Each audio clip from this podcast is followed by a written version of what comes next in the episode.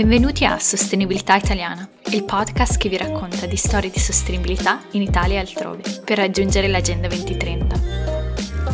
Oggi ho il piacere di avere qui con me Daria Mascini, esperta di intelligenza artificiale ed etica. Daria è fondatrice e presidente dell'associazione Donne 4.0 e CEO della società Taxo Group. Daria è anche CEO dell'unico co-working e incubatore di Livorno Taxo Lab dove le idee imprenditoriali di giovani e non si trasformano in aziende. È inoltre docente al master della Rome Business School in Data Science e Ethics. È stata menzionata da DD Repubblica come una delle 100 donne che stanno cambiando. Dopo un'esperienza come vicepresidente di Confindustria a Livorno, è stata anche assessore alla semplificazione e allo sviluppo economico del comune di Livorno per gli anni 2009-2014, dove ha contribuito a trasformare la città in una smart city. Ciao Daria, grazie per essere con noi oggi a parlare di sostenibilità. Buongiorno, grazie a te e grazie dell'invito. Come con tutti i nostri ospiti, ti chiederò cosa significa per te la sostenibilità.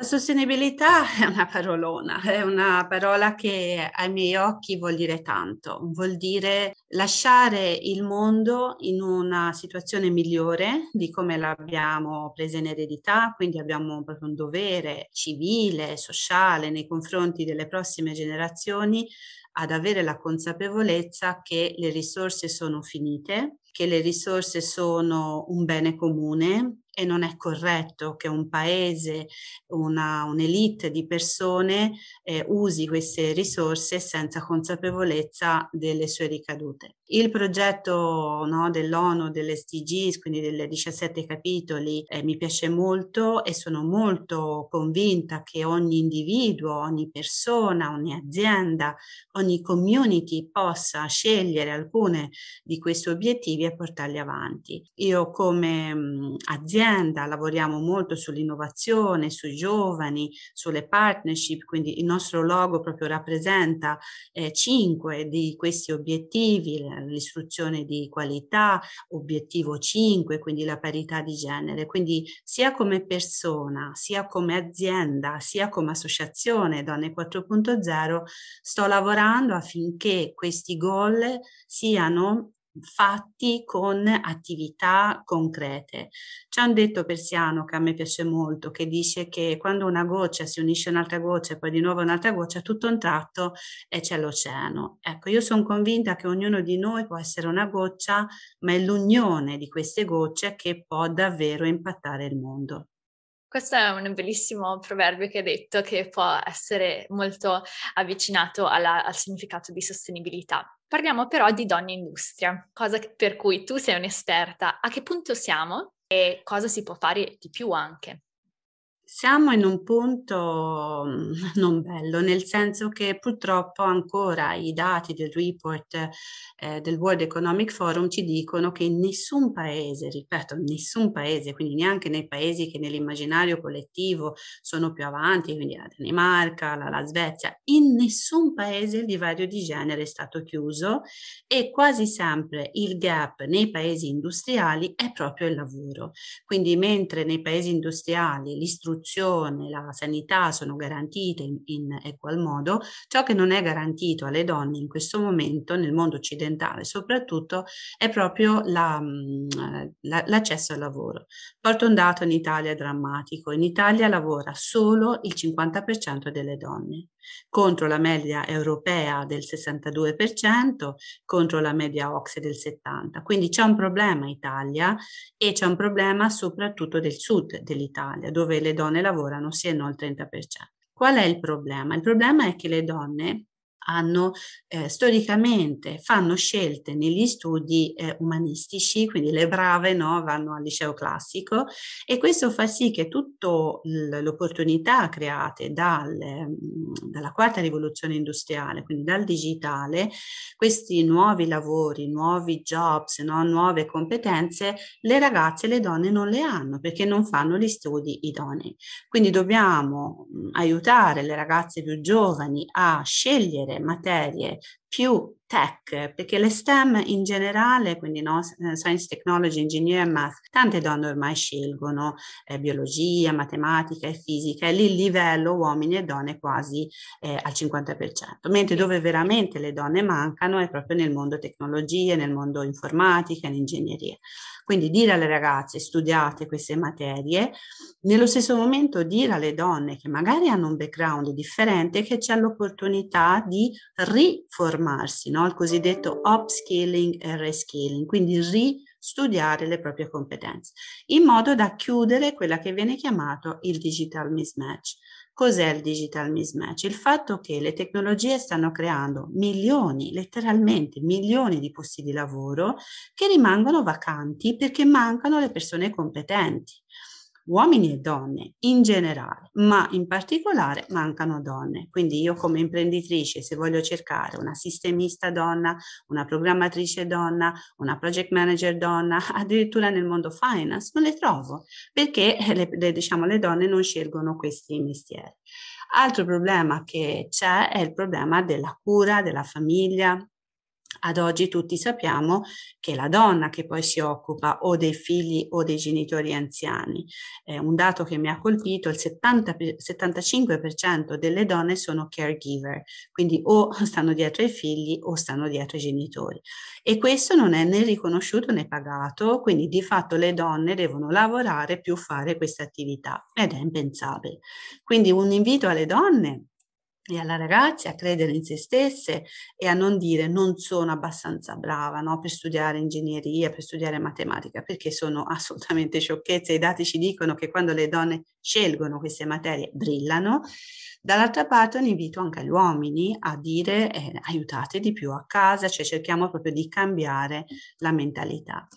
Se in Italia si chiede qual è davvero davvero il mestiere più importante per una donna, eh, tutti dicono la mamma. Quindi nel credo ehm, italiano, no, nella, nella, la donna comunque in primis deve fare la mamma e questo crea un bias, un pregiudizio, uno stereotipo che di fatto ostacola le giovani donne e ostacola eh, la crescita no, del, della famiglia.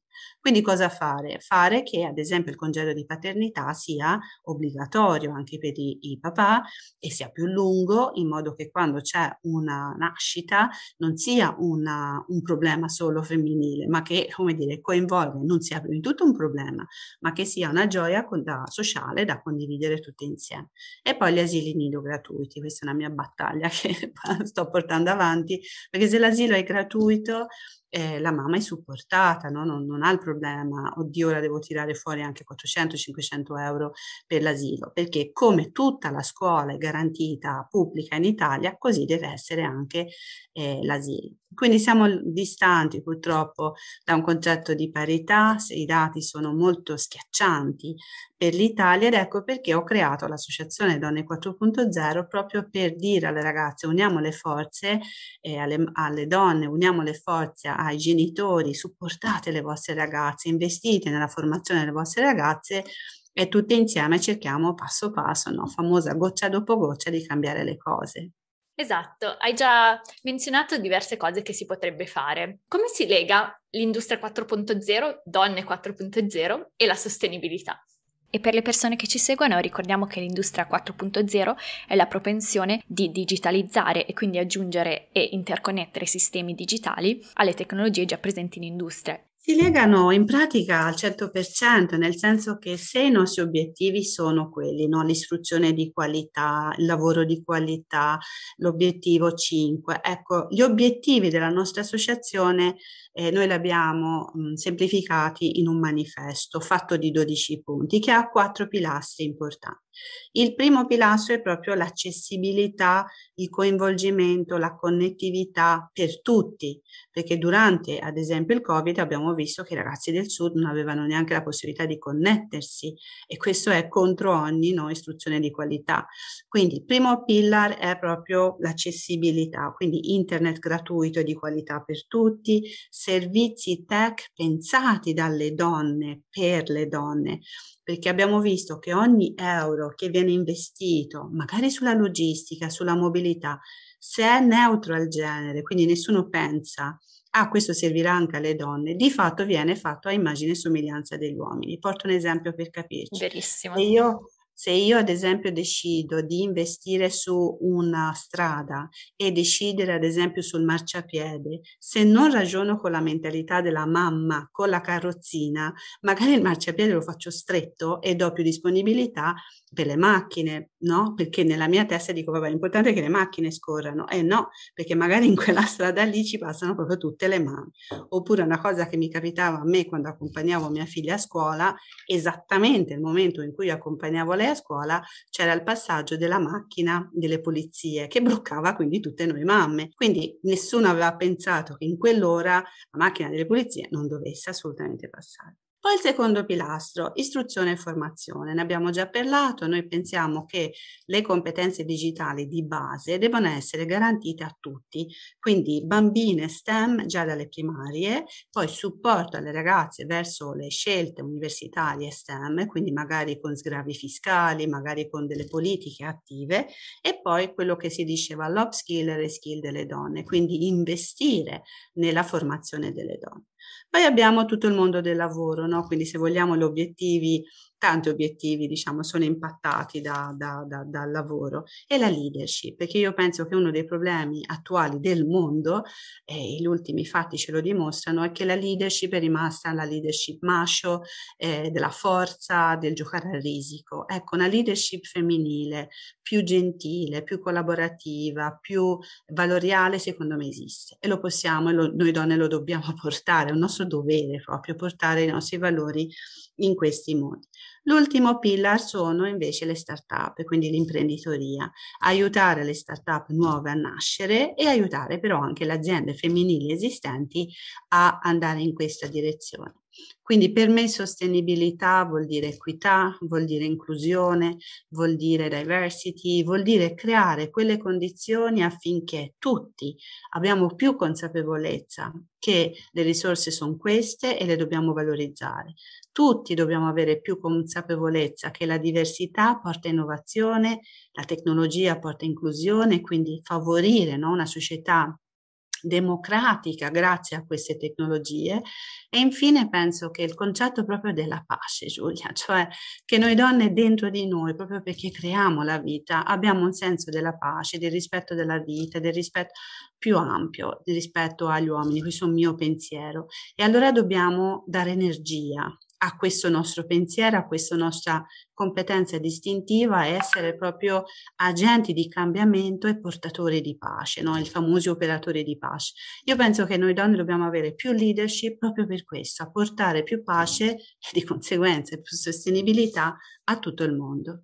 Ci hai già dato tanti spunti oggi, ma per concludere ti chiederò brevemente cosa si può fare per la sostenibilità in Italia sia un problema di consapevolezza e di cultura, quindi delle attività con le nuove generazioni che sono già più sensibili. Quindi fargli capire che questa loro sensibilità può essere per loro un lavoro, i cosiddetti green jobs, i cosiddetti blue jobs, quindi tutto il mondo delle tecnologie. Ecco, avvicinare i ragazzi verso questi contenuti. E poi politiche attive più coraggiose, perché se io non investo proprio a livello di ehm, criteri, diciamo, finanziari, quindi sgravi fiscali, supporti economici, fondi a fondo perduto sulle aziende, le aziende già stanno facendo una fatica incredibile li devo aiutare. Quindi è compito proprio della politica con la più maiuscola ad aiutare l'economia, aiutare i giovani e a non pensare, questo mio pensiero che ho, a troppi vincoli partitici, troppi vincoli di sedie e troppi vincoli che proprio il concetto del partito ti porta che poi va a scapito invece della politica. Io ho sempre fatto politica nella mia vita, mai con un partito, perché proprio ho capito che l'appartenenza a un partito di fatto ti vincola e tu non hai più la capacità di essere dirompente, propositivo come vorresti. Quindi l'invito ai partiti a innovarsi, la politica ad essere più coraggiosa e a tutte le persone a crederci che anche chiudere l'acqua mentre ci laviamo i denti, a diciamo avere consapevolezza no, dell'uso dell'acqua quando facciamo la doccia, a non buttare la plastica per terra, tante piccole cose che fanno proprio la differenza della cultura e l'industria invece a crederci seriamente e fare investimenti a lunga durata per ehm, proteggere e salvaguardare le foreste, le, le miniere, quindi non distruggere il mondo, ma creare la no, famosa leva, diciamo, del riciclo e del riuso e della, della, della sostenibilità. Grazie Daria per essere stata con noi oggi. Grazie a voi dell'invito e complimenti per questa bellissima iniziativa. Grazie per averci ascoltato a Sostenibilità Italiana. Seguiteci sui social e ci vediamo nella prossima puntata. Le opinioni qui riportate sono strettamente personali, non possono essere attribuite ai datori di lavoro dei nostri host o dei nostri ospiti e non possono essere utilizzate fuori contesto.